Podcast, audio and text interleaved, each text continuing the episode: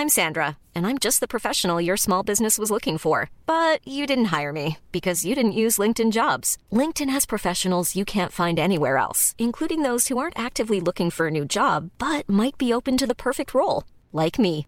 In a given month, over 70% of LinkedIn users don't visit other leading job sites. So if you're not looking on LinkedIn, you'll miss out on great candidates like Sandra. Start hiring professionals like a professional. Post your free job on linkedin.com/people today.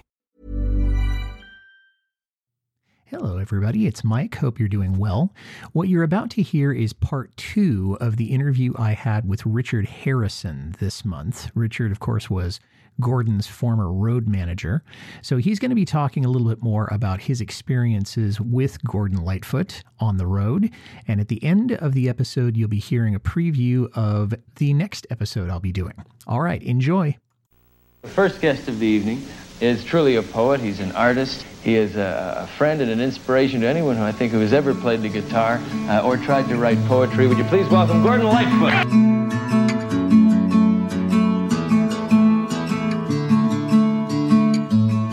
Um, what guitars did Gordon use while he was on the road most frequently?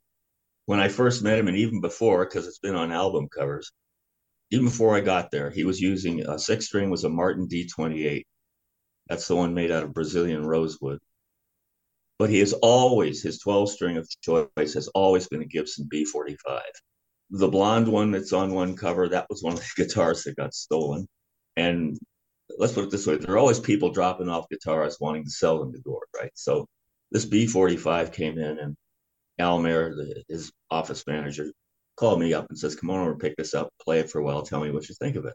I went back and I said, "It's a great axe," and Gordon has used that axe. He's probably still got the original, but of course now he uses two B45, so he gets out of a certain tuning problem toward the end of the show when he starts doing early morning rain of the trilogy or things like that. As far as the six string goes, he graduated to a D45. That's the other one that was stolen. And I was upset that he bought it because I wanted it. and then he used, and Terry followed suit, handmade guitars made by a chap named McGlincy. And he started using those. They were kind of a junior dreadnought, but they had all the abalone and the mother of pearl and all the other good stuff. But then he went back to Martin and he went back to D18s, which are interesting because there's a difference between a D18 and a D28. The D18 barks because it's made out of mahogany. It has a real attack to it. That's why most bluegrass flat pickers use a D18. The D28 is more like a fine wine. He picked up a D18 at a music store in Nashville, and that's what he's been using. Interesting analogy. I've never played a Gibson. I do have a Martin Shenandoah, and for a while I had a Fender 12 string, but with acoustic guitars, I've always had champagne tastes and a beer budget. So I haven't, you know, always been able to get my hands on, you know, the instruments I really wanted. But I was interested. Staying with guitars for just a second, were you also responsible for the guitar tech for Red and Terry, or were you just responsible for getting the instruments there and then the guys took care of their own tech? Well, I'll bring in Gord for a second. When he needed a guitar restrung, he usually had me do it. As far as Red and Terry go, in a limited sense, for instance, one time Red had this electric, and he'd read a music article that if the two pickups have exactly the same impedance, meaning the number of wraps around, when you play them out of phase, you get this unique sort of honky sound out of them. It's almost unique. My Telecaster, when I was playing with the Good Brothers, I had phase reverse switch on it too. For like the Dobro solo in Alberta Bound, I played on the Telecaster with the pickups reversed, and it almost sounded like a Dobro. But the key is you have to have the exact same impedance. So Red had me doctor that up for him. I also made from scratch a distortion unit, and Red loved it. So I gave it to him. As far as Terry goes, the main thing with Terry was when they were recording the, the song Protocol, Terry used a phase shifter. And I'd gotten both Pee Wee and Terry used MXR phase shifters, which which I turned them on to because I'd done a show with Anne Murray and his his guys were using those things. And they both loved them. But what I did was I took the case off the MXR phase shifter of Terry, and I basically, by adding more voltage, overclocked it. And it's only on protocol. So when you hear Terry playing those licks and they're just going, that's because I was overclocking his distortion. Uh, sorry, his phase shifter. Other than that, yeah, that was really, really all I did there. So you had a role though. That's great. When you and he were choosing venues, and maybe this is something that somebody else was responsible with, what was the process for choosing venues like? Was that based on, well, there are this many people, or this is where the record sales have been, or this is where the radio stations are? This is something that my son wanted to know. How did Gord or and or you go about choosing where the band was going to play? Well, again, earlier years, later years. In the earlier years, we basically dealt through his production company, Early Morning Productions, which he still does. He would get offers coming in. I I can get this university uh, theater uh, or this that or you know whatever, and it was presented to Al Mair when he was the office manager, and then later Gord's older sister Beverly uh, when she took over, and they would get together with Gord at, at one point and say, What do you think about this? What do you think about that? And he'd give it a yes or no. In the later years, after sundown again, that's the key phrase, bigger promoters started to come around and they ended up doing a lot of the booking because we trusted them. And they were, again, Tom Robin and uh, Jerry Long. And when they formed a partnership, we couldn't help it. We called them Tom and Jerry. Tom and Jerry, sure. They would organize the whole pack. Jerry Long would do what we used to call the Northwest Tour. Uh, that's where he does all the Winnipeg, Saskatchewan, Saskatoon, Vancouver, Victoria, Edmonton, Calgary, that sort of thing. So they would organize it all. You would just, Gordon would okay the whole package. And we also worked with a company called International Creative Management, ICM. Actually, they were responsible for booking Gordon when this opportunity happened to start playing the casinos. And they would also supply the opening act because, again, you were in a two show a night situation. It was brutal because you had a dinner show. Oh, that's okay. You know, eight o'clock, people are eating dinner and everything. But then there was a midnight cocktail show. And so you're not out of that dressing room until about 2.30 in the morning.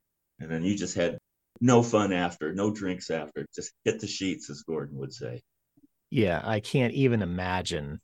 And if you're doing that night in and night out, if some of these guys hadn't been in their early 20s, it'd have killed them. Just that stress that goes along with that. When Gordon was not on the road, did you live in or around Toronto or did you go back to California or what was your living situation when he wasn't touring? Oh, no, no. I, I was definitely uh, Ontario based. I moved part and parcel right up there.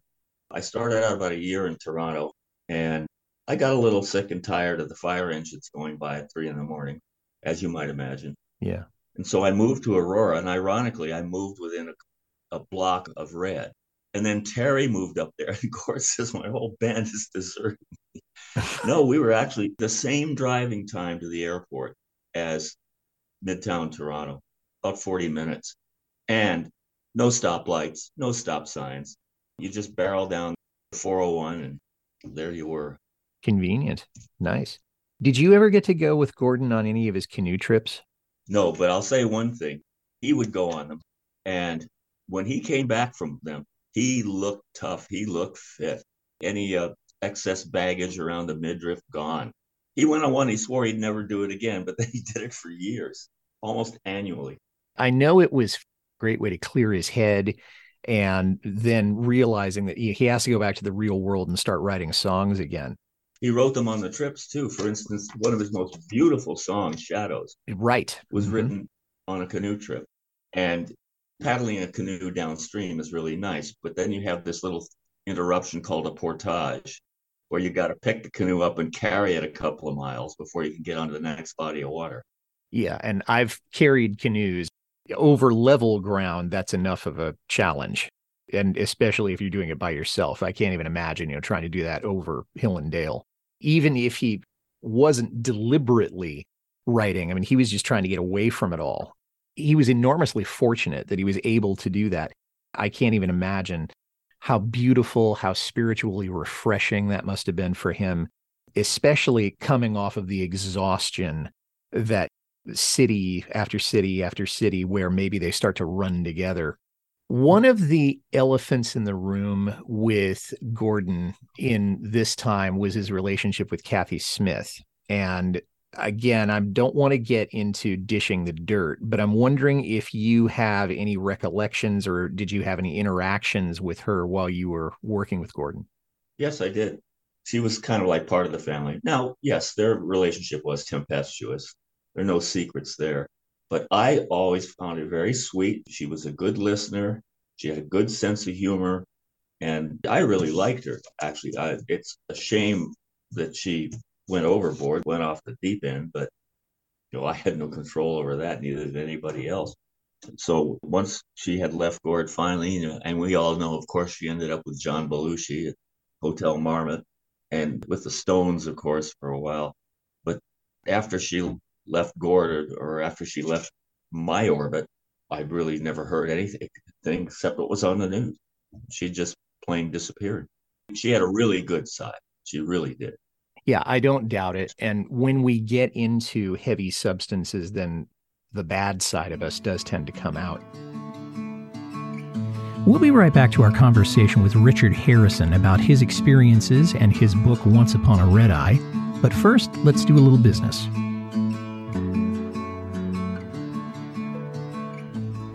Attention listeners, the oldest record store in Toronto wants to buy your record collection. Kopp's Records is run by and for collectors. They know just how much heart goes into compiling your favorite music.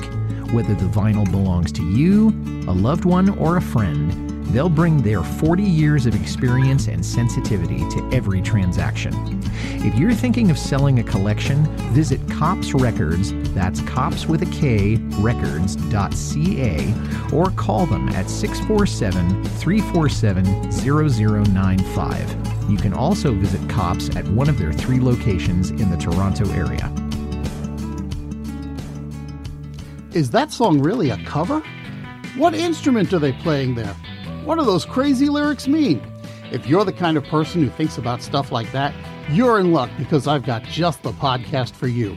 How Good It Is chooses a single song each episode and takes a dive into the story behind the song and the artist who made it famous. I'm Claude Call. You can find me in your favorite podcast software or just point your browser to howgooditis.com. How.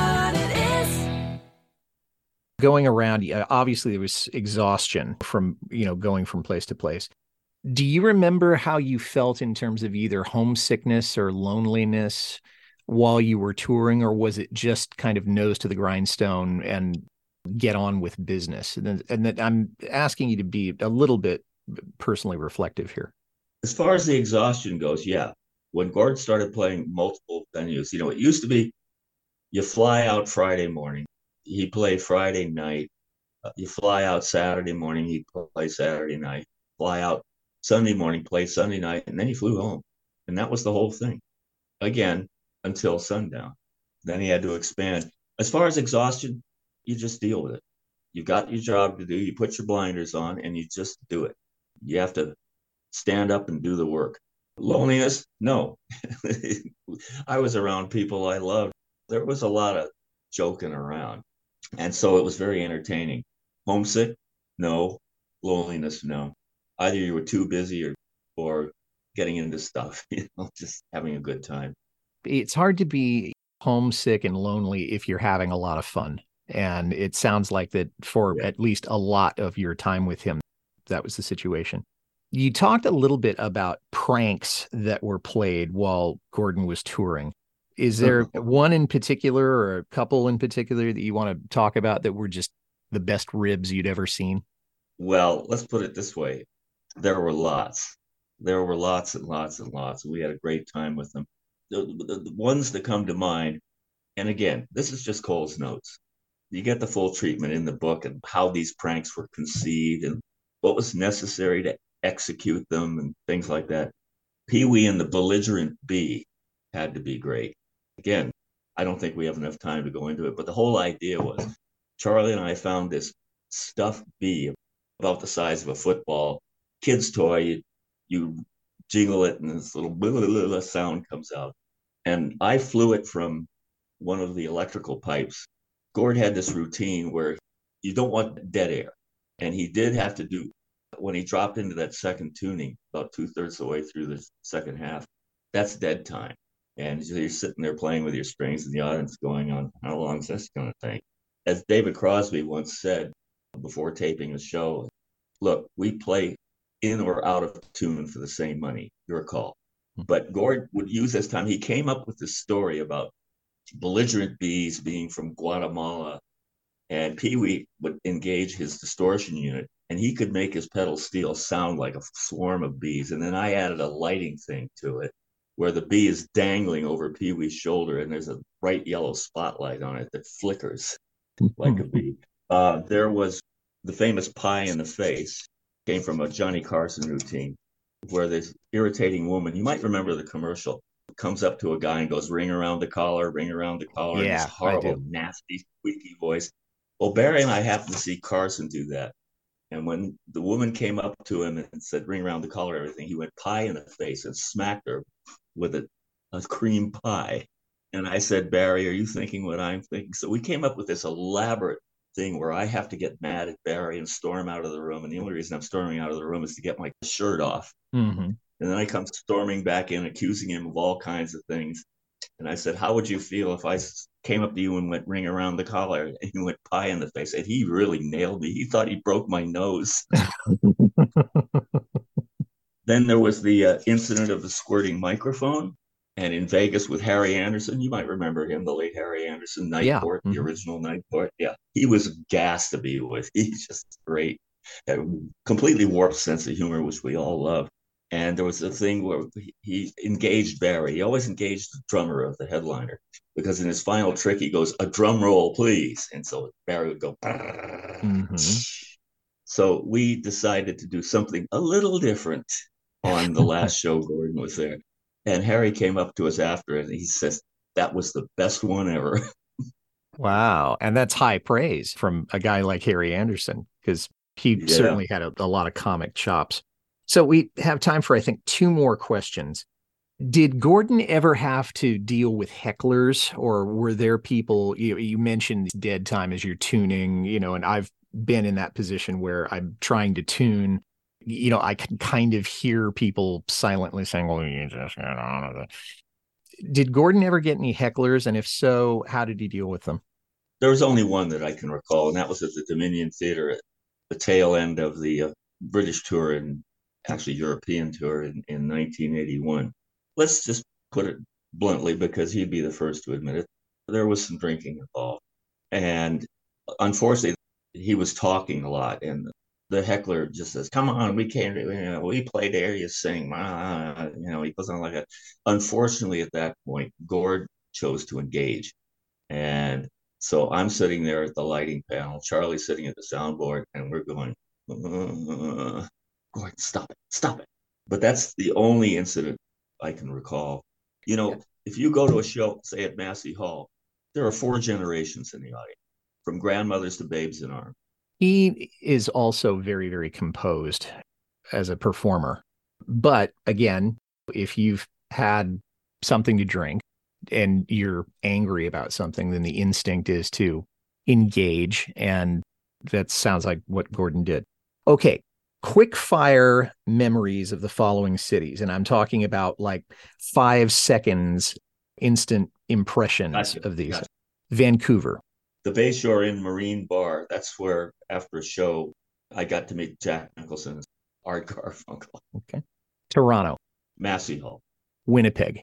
From my hotel window, watching hats fly on, down at the intersection of Portage and Main. Very, very windy down there. You see people chasing their hats. Montreal. The Place des Arts. That was one of the first venues I did with Gordon. There's a picture of it in my book. I'm sitting on one of the stage risers. I still have my bird's haircut. Calgary. Calgary and Edmonton. I'll put those two together. The Jubilee Auditorium. For whatever reason, those two buildings in distant cities were identical, even the paint colors. When you were in that, you didn't know whether you were in Calgary or Edmonton. You just did not know. And it was only when you get out in the parking lot and you had to drive back to the hotel, you have to say, now I better know which one is which because there are different ways to get to the hotel. New York. Avery Fisher Hall, Lincoln Center. Gord's always been hot in New York. Lincoln Center is beautiful. It also happens to be the first time I met Mimi Farina. I'd known her sister Joan for years, but even though I was living in pretty much the same town, I'd never met Mimi. She had a guitar player named Debbie Green, who played for Eric Andersen, and she was actually one who taught both Joan and Mimi fingerpicking pattern. Um, wow. So I remember her very well. She was also, by the way, because she drove me to the hotel, she's also a New York cabbie wannabe. Debbie was. Los Angeles. Oh, the Universal Amphitheater, one of my favorites and Gord's favorites venues. Bob Hope complained, oh, there's too much noise there. So they had to enclose it, which destroyed the entire ambiance of the place. Now it's torn down altogether, and there's something about Harry Potter or something. Also, the Troubadour. He used to play a week at the Troubadour, and we'd stay just up the street at the Hyatt House. It was in the bar section of the Troubadour. That's where I met Linda Ronstadt. I invited her up to the uh, the room where Gord was having a small gathering, so she and I went up there. Chicago. Deep dish pizza, and of course PBS Soundstage. Denver. Well, that's of course where the pie in the face place uh, took place, just up the road. But the chapter I have on the whole fiasco when they had to move Gord's show from Red Rocks to this indoor building called the Coliseum. That's where the sound went dead. And not only that, we couldn't have a sound check because they opened the door and I had a brand new board. We used to carry our own board on the road, a 32 channel Yamaha. And I would have settings. And so when you get to the next venue, the settings are still there. You just tweak them to accommodate idiosyncrasies of the particular building. But this one was all zeroed out and I didn't get a chance. So I just took a stab at the settings. It took me about a quarter of the way through the first set before I had it where I liked it. The other thing is somebody kicked out a power cord, and when Liona Boyd started to play, the sound completely dead. There was nothing. So we're all on headsets like, did you check this? Did you check that? And in the meantime, poor Liona didn't know what to do because she's all alone with about 10,000 people there. And, and uh, I just yelled from the soundboard, keep playing, honey. We're working on it. And all, all of a sudden, the sound, it came to life and boom, we were back in business. So oh, yeah, gosh. that was weird. Yeah, th- that's an unforgettable one. Seattle, the Opera House, beautiful facility, and I did get a chance to have dinner up on the Space Needle. Portland. We went to an after concert party, Gordon and I alone, and the two memorable things was we had a good time. The other one was we had to drive through all the paper mills. That atmosphere, it just stunk. Philadelphia. Oh, the venue. Philharmonic Hall with its conductor Eugene Ormandy, and uh, I still have a bunch of classical records with uh, him leading that orchestra, including I think the Saint-Saëns Organ Symphony. And then to wrap up, home sweet home for me, San Francisco. Again, the Opera House, beautiful facility, and I lived in San Francisco for about nine months. I had to get out of LA, so I got to visit my old residence where I used to live on Eighth Street. Well, the name of the book is Once Upon a Red Eye. The author is Richard Harison. And those of you that are listening, if you haven't gotten the book yet, get on Amazon and get it because it is a great read. And Richard, thank you so much for taking the time. This has been so much fun and deep honor for me and an interview I'll never forget doing. So thank you so much. Oh, and thank you too. You're a great interviewer. And thanks for listening, everybody. If you like this well enough to listen to the whole thing, tell somebody about it. Carefree Highway Revisited is on Apple, Spotify, Acast, or wherever you get your listening matter. Our website is www.lightfootpodcast.com. I'd like to make a special request for you to visit my Patreon page. I love this show so much and I want to keep it going, and you're in a position to help please head over to www.patreon.com slash revisited. A dollar or two a month is all I ask. You can reach me, Mike Messner, at teachermike72 at gmail.com. Well, our next episode is going to feature Will Kruger from Maryville, Tennessee, and he and I will be discussing 16 Miles to Seven Lakes from the Lightfoot album that came out in 1966. Until then, for Richard Harison, this is Mike Messner reminding you run for the roses, but don't forget to stop and smell. We'll see you next time.